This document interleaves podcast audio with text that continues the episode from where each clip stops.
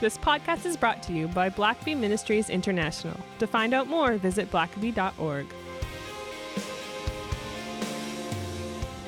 Welcome to the Richard Blackaby Leadership Podcast. My name is Sam and I'm your host. And today we have a very special interview with retired Colonel Paul Linzey of the U.S. Army. He was a chaplain in the Army and he took a very uh, unique path uh, into the Army. And uh, he's written a new book called The Safest Place in Iraq.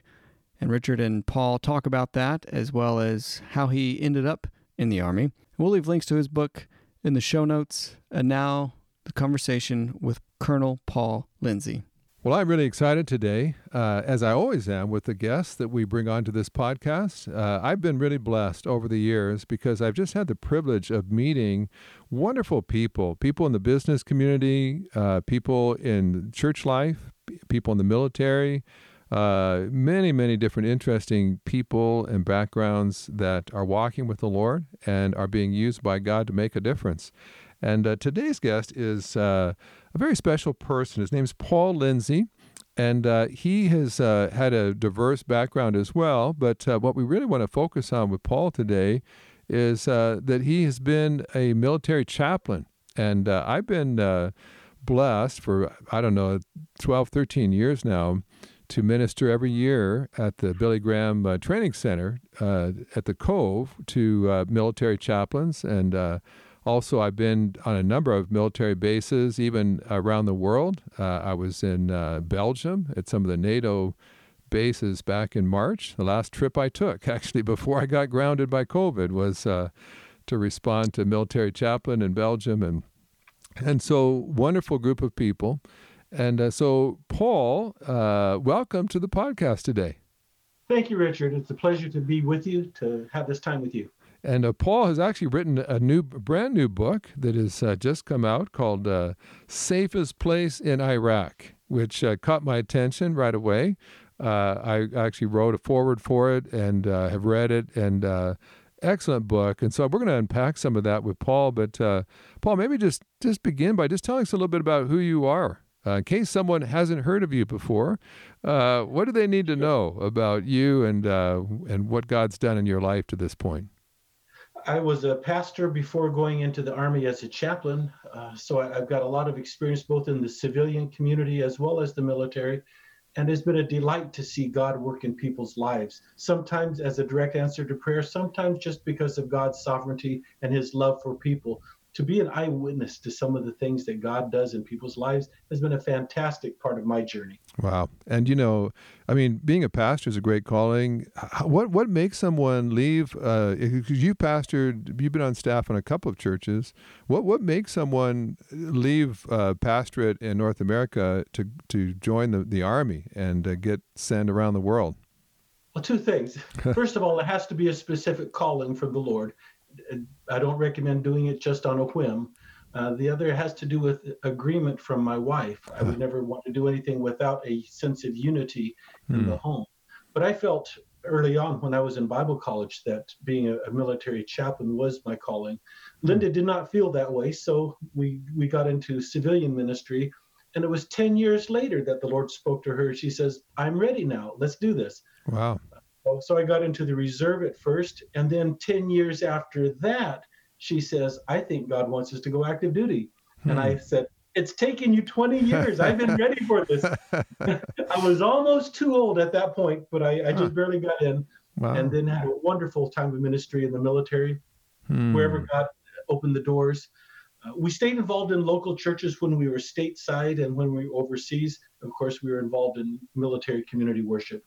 Uh, but fantastic ministry, wonderful people wherever God has sent us, and the ability to to teach the Word of God and represent Christ to people all over the world has been fantastic. Wow, and you know that's a that's a beautiful story, Paul. Just of uh, waiting for God uh, to speak to your spouse. I know a lot. I know a lot of couples where the man or the wife will will feel a real sense of strong calling of the Lord, but their spouse. And I've had people ask me just point blank what do you do when your spouse doesn't want to go with God, where God's leading you to go? What What do you do about that? And uh, and I'm, I'm, great. I think that's very encouraging to folks to say, just trust God, trust your your spouse's walk with God, and that sure. that uh, they need to hear from God just like you did.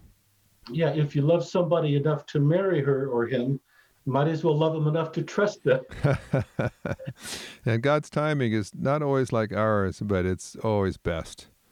Right. Well, well you, so had I gone into the military right out of seminary, it would have been in the Navy because that's where I wanted to go. hmm, But by the time we did make the decision, I was two years too old for the Navy, but the Army gives you a little extra time. oh, So really?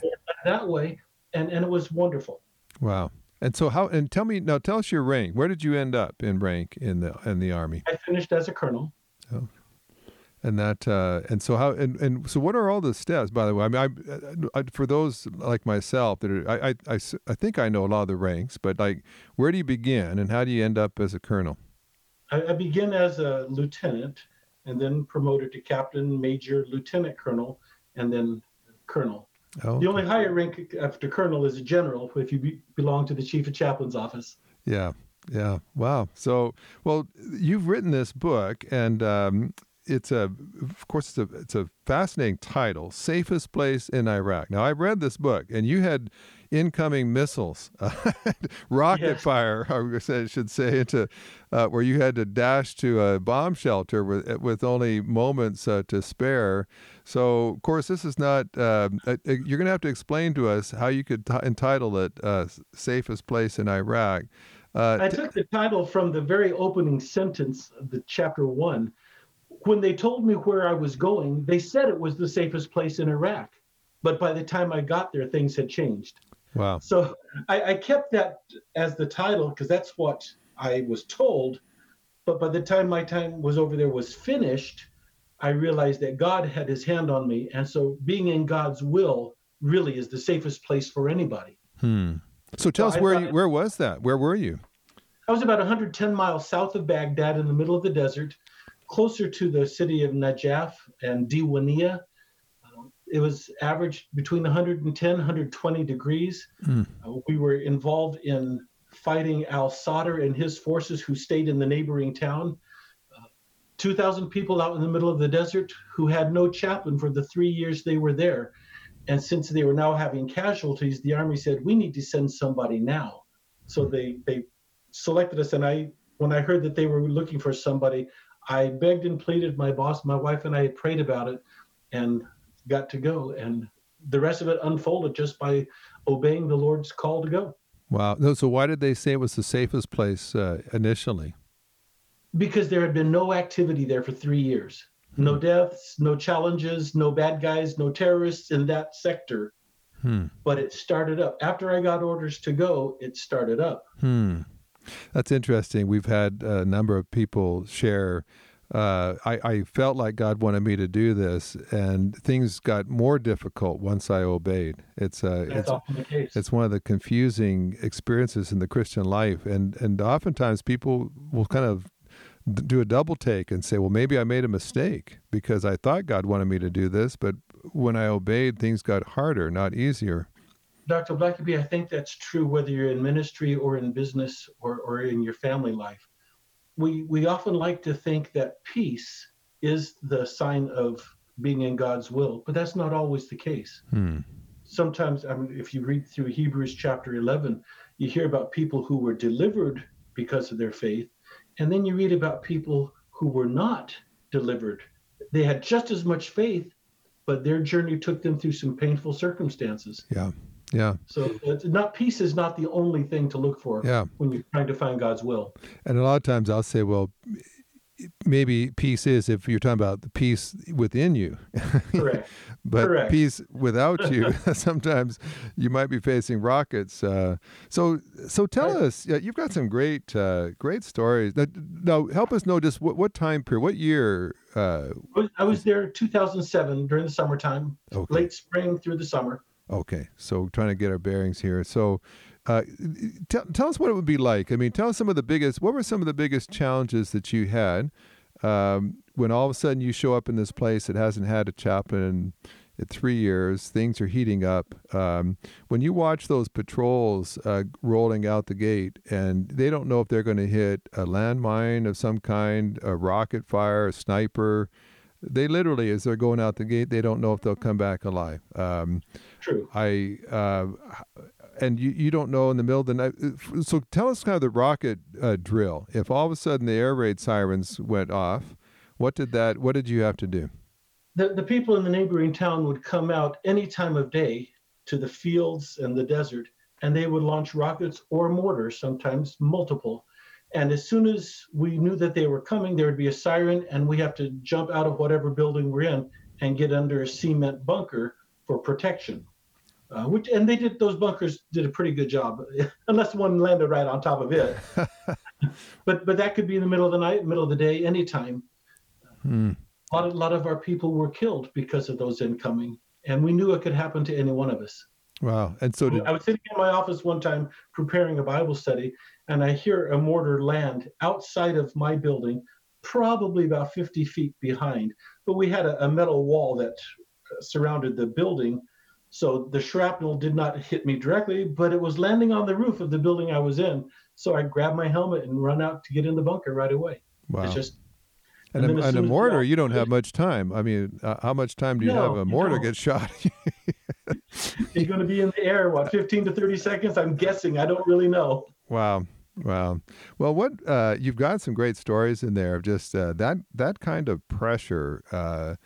A lot of us, you know, myself, I've been in ministry. I've been in some pretty nasty meetings of, of various sorts over the years, but I don't think anything kind of holds a candle to having mortar fire coming in or some of the things you faced. Uh, what uh, w- when it gets that intense and your your wife's not able to be there with you, you're you're separated from loved ones and the support group that you'd normally have. Uh, you're you're sort of put on the on the line, uh, cut off from a lot of the support you normally have. Uh, tell us maybe a story or two, just of the kind of experiences you had there, and you know, active fighting and danger. Uh, what what what are some of the things that uh, you remember most vividly from that time? Uh, I could tell you stories for the next six hours if you'd like. I, I think we only have a half an hour here. Is that right, Richard? Right. but yeah, so give us your best. Give us the gravy Oh, here. So Let me give you a couple of them. we, we were in the neighboring town one time. I went out on patrol with our team. And after we do the job, we're on our way back, and the commander gets on the radio and says, We're going to go up to the next stop sign and turn left, and we'll take that road back to our base. And as soon as he gets off the radio, a strange voice gets on the radio and says, This is eye in the sky. Do not turn left at that stop sign. There's a hot spot there. Now, the drone that was up there detected a hot spot, but it can't tell us what it is. It might be a rabbit, a dog, a person, or a bomb. We didn't know. So our commander says, "All right, let's get to that hot, get up to the stop sign and turn right." And we went the different route. No sooner had we made the turn at that corner, there was a huge explosion right where we would have been. Hmm. Somebody knew where we were going and had set up some explosives, but fortunately, there was an eye in the sky and it detected it, and so our life was saved. wow. The the interesting part, and to me, the answer to prayer part, a friend of mine worked in Salt Lake City and built the gyroscopes that the military uses in those drones. Hmm. And so I called John the next day, said, John, you just saved my life. Hmm. And he says, You know, I've been praying for you every day, but I didn't know that my product would save your life. Wow. So so there's that kind of we can call it a coincidence if you like, but God had his hand on on keeping me alive. Well, tell us too, because you don't, you wouldn't have to have been on that patrol in the first place, would you?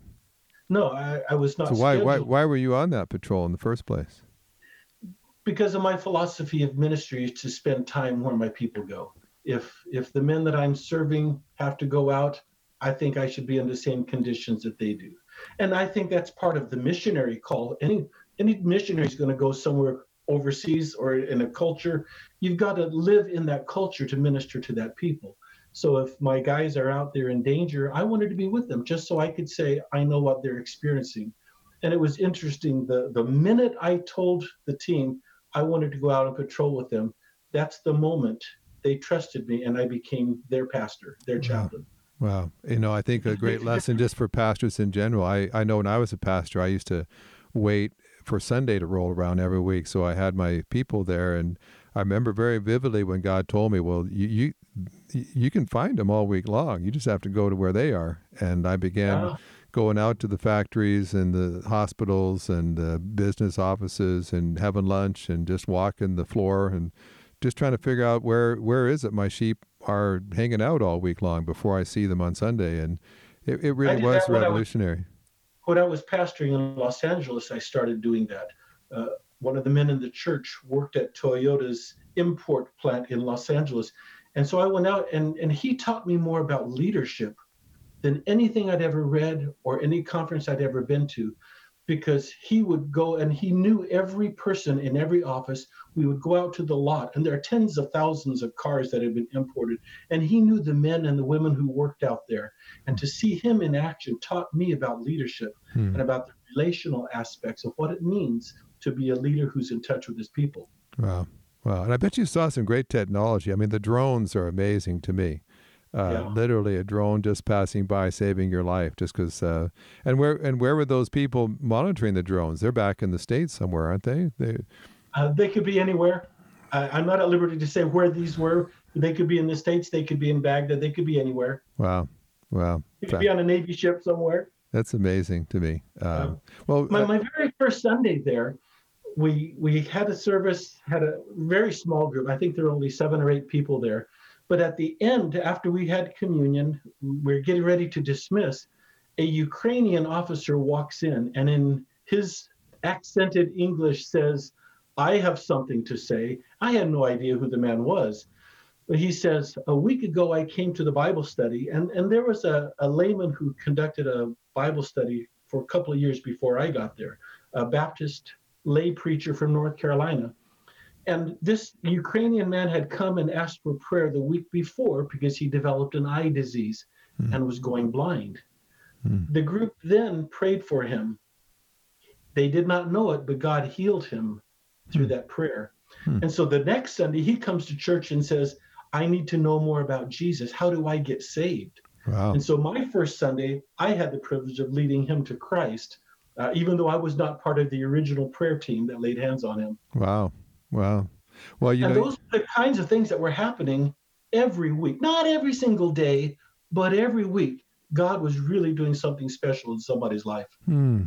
Well, of course, people are facing life and death issues there. Uh, you, but and you share some of the stories uh, in the book of just some of the pressures. I mean, I mean, I've seen some of the statistics on how many military personnel are committing suicide every week uh, yes. and it's alarming the the pressure the military is under. And I know a lot of folks that uh, that genuinely care about and appreciate what the military do to protect uh, our freedoms, but. Uh, what what do you see? I mean, you're over there and the, seeing the stress and the fracture lines in these people. Uh, I, I just can't imagine uh, being told go out on this patrol and you and literally if you turn left instead of right, you could be blown up. Um, uh, what what kind of things, what kind of pressures did you see the military going through um, while you were There's there? There's a lot of tension. There's a lot of stress, uh, and it it is twofold.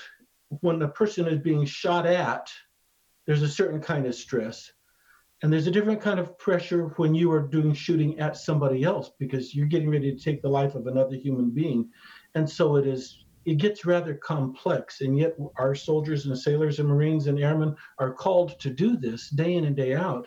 It changes a lot of stuff and a lot of brokenness on the inside. Hmm. And we're often not prepared for that brokenness. But if we know Jesus Christ, it makes a powerful difference. Wow. There's a lot of brokenness in, in our business world too. Hmm. So similar type of cutthroat situations that lead people to live with pressure day after day after day. Hmm. That tension can lead to discouragement, which can lead to depression. And after a while, we feel like there is no hope. And that's what can lead us to do something drastic, either harm ourselves or harm somebody else. Wow. Yeah. And you, you, there's some great stories of just uh, people that just sort of broke uh, under the strain. And of course, yes. uh, you know, a lot of times it's not that there aren't a lot of those fracture lines in people's souls already, but uh, that kind of pressure brings them all to the surface. And uh, are you going to let me tell the story about reading your book? Uh, you can. Was that was that a crisis moment or a, or a, a positive? yeah. I, I, in the process of checking out, I had to go through Fort Bliss, Texas, and I I got your book experiencing God day by day. And I decided, oh, I just felt in my spirit, this should be my daily reading. And to use it as the, as the basis for Sunday preaching. Hmm. So I, I would read it every morning, and then I would prepare in advance for the next Sunday's reading the sermon based on your scriptures and your comments Wow. that you and your father had done. Wow. And and I remember clearly on May 8, the reading really spoke to me, and, and God was telling me, I'm going to do something like this for you.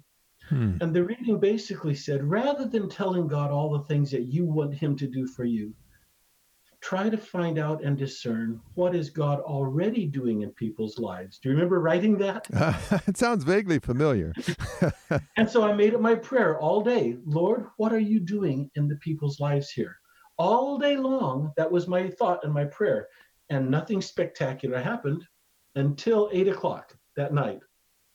I, I got to the dining facility late, and there was a visiting brigade that had sent some folks down.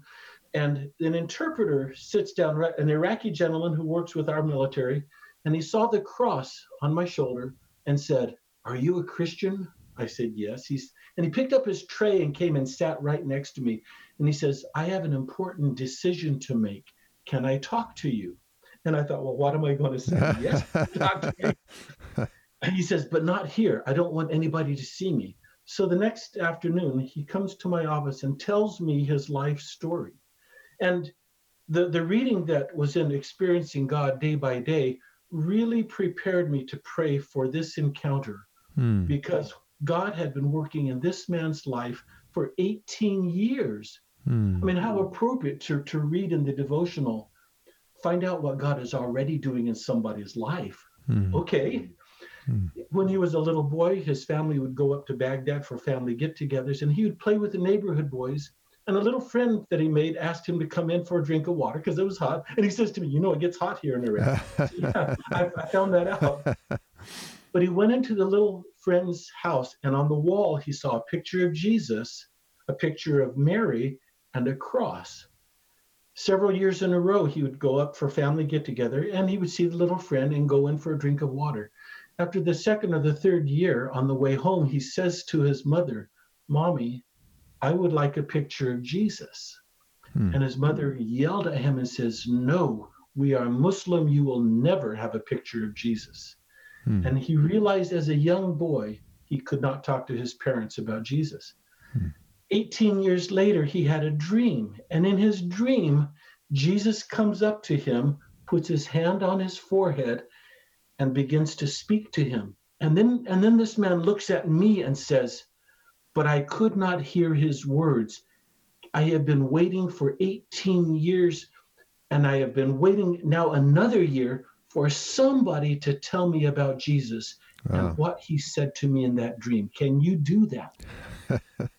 because I had been praying now for two days, I had a sense for what God had been saying to him.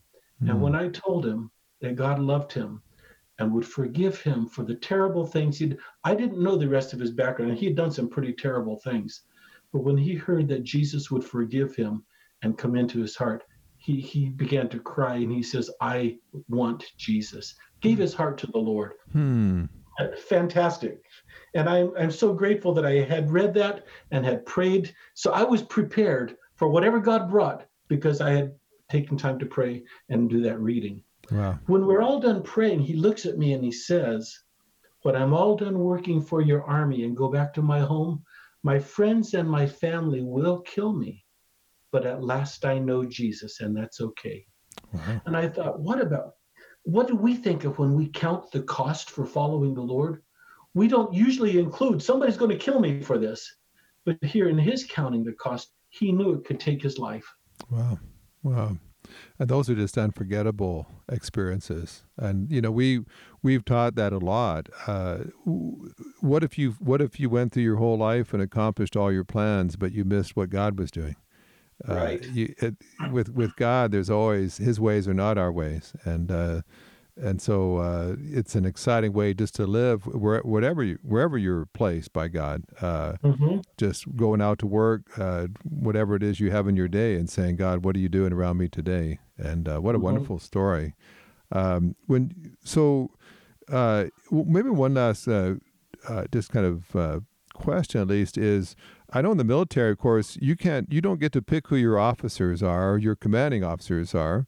You, I'm sure over the course of your career, you've had some ones that were easy to follow and some that maybe not quite as easy to work with. Uh, and we have a lot of people that have those kind of questions for us to say, so I feel like God wants me to do this or that, but I've got I'm working for someone that is making my life miserable, or I don't trust them. What do you what do we what do you do with that? And uh, how did you how did you navigate that over the years with all the different commanding officers you have to report to? And I know some would probably be great uh, and would would really appreciate having a good chaplain around, and others would probably wouldn't know what to do with you. Um, and and how do you thrive? Yeah, my first insight came when I was an assistant pastor out in California years ago. We didn't get along very well with the senior pastor's wife. Hmm. And there's nothing we could do except my wife says to me one day, Why don't we start praying for her? Hmm. So we did that. We started praying daily. And it, it didn't take more than a month before there was a change in our relationship. I don't know that we changed or that she changed, but the dynamic in the relationship changed and a real love and ability to respect and, and love each other grew from that. So I think the first step is to pray for your leaders if mm. you're not getting along with them. You might have a terrible boss, a terrible subordinate, a coworker, but I think the first step is to begin to pray and ask the Holy Spirit to enter into that dynamic. And he's so good about that. He does. Yeah. Mm. One of my very first active duty jobs, I had a civilian the, the, military will use civilians and military folks working in the same offices at that time our, our senior civilian was a former marine corps pilot in vietnam who hated god and hated chaplains. And therefore he hated me. But i did my best. I prayed for him. I, I did everything i was supposed to do. And he never said one nice word to me. After i moved to a different area I get a telephone call from my replacement chaplain out there, and he says to me, What did you do out here? This guy thinks you're the best chaplain in the whole wide world. I said, Well, he never let on that he thought that about me. Huh. We, we never know the kind of impact. We have to stay faithful, do what we can, be prayed up, be diligent, uh, do our job the best we can. Yeah and uh, and just because you have a boss right now that you have a, you're having difficulty with does not mean you're out of God's will. Uh, That's right. You may very well right. that may be part of your assignment is uh, to reflect Christ to, to someone who someone needs to reflect Christ to them. And uh, mm-hmm. if if all the Christians keep trying to transfer out, uh, then maybe they're missing the assignment right there. So right later on, I, I had a supervising chaplain who did the best job possible at getting me fired, kicked mm. out, disqualified. And it wasn't pleasant to my knowledge. It never did improve. Now, the other one, okay, finally he realized that, okay, I was a decent guy. This one never did. And mm. it hmm. was just painful and ugly the whole time. And yet I'm called to serve there. Mm. So we, we sometimes just have to endure and stay faithful through the tough stuff. Hmm. And you probably so many times it's hard to know how we're changing. Maybe God is just uh, refining us. Uh, some, sometimes God uses those kind of people to be fire for us, just to forge us and purify us. And um, and and sometimes I, I don't. Sometimes I think we we were fortunate to hear kind of some of the the, the follow up story, and, and sometimes in this life we never do. Uh, right. But to to come to just trust that God knows what He's doing and and um, I found so often that the scriptures are, are helpful. It's good hmm. to know the word of God. Romans 8 28 is so true. Even in the painful circumstances, God is at work for our good. Hmm. Yeah. So for those people that just really appreciate the military, what what can just the average person do? Uh, uh, one of our if people are listening in today and they aren't in the military, but they do appreciate them, and they they would help if they could. Uh, when you just see somebody uh, going through an airport, uh, and you, I've sat next to some uh, some folks that were in transit. What do you, what do you what how can you encourage uh, someone in the military if you're if you're a civilian and you just want to be a blessing to them? I, I think the first thing to do is to pray for us. We we do need prayer. Second thing is when you, when you see somebody, a high five can say more than almost anything else. so, so, when you talk about walking through the airport or downtown, you see somebody dressed in a military uniform, give them a high five. That human connection. Well, with COVID now, we can't. yeah, but high if we have elbows. op- yeah, if we have opportunity to make a human connection, that is a powerful thing. Hmm. Uh, a, a word of encouragement or appreciation, uh, fist bump, something to say, I see you and I value you as a fellow human being. Because so many times we feel like we're all alone. Hmm. Uh, some of the, the severest issues of being away from home is loneliness, sexual temptation, feeling like there is nobody who understands me. And if we can somehow communicate a sense of love, I am with you, I understand, that can go a long way. Wow. I, I'll never forget. I think I was flying up uh, near Fort Bragg and uh, was on just a little commuter plane, and uh, and I happened to sit next to this uh, young girl. She had to be eight, no more than eighteen years old. Uh, just a s- slight uh, teenage girl. Uh, I, I almost thought, what, what's she out traveling without a chaperone? She's so young, but she had her military uniform on, and and uh, she she seemed so uh, timid. I, mean, I was just trying to be friendly and just ask, you know, uh, she obviously had to be new in the army and uh, where was she serving and so on. And and she was we're we're talking, but she just seemed so timid and uh, and I thought it this poor girl, if she's timid of a a pastor guy that's just trying to be nice. What's she going to do when some terrorist is shooting at her? But it just Yeah. made, it made me realize just how young and inexperienced a lot of these uh, folks in the military are, uh, and how inexperienced and vulnerable they could be. Um, oh, yeah.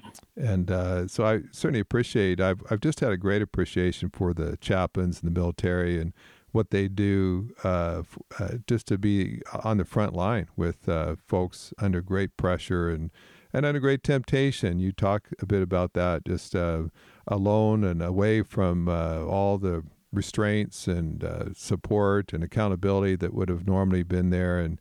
Um, and so, what a what a great ministry and calling uh, to be a military chaplain. And so, we Paul, any, any last thoughts just on uh, just, even just uh, like a leadership lesson or any parting at, at, at counsel?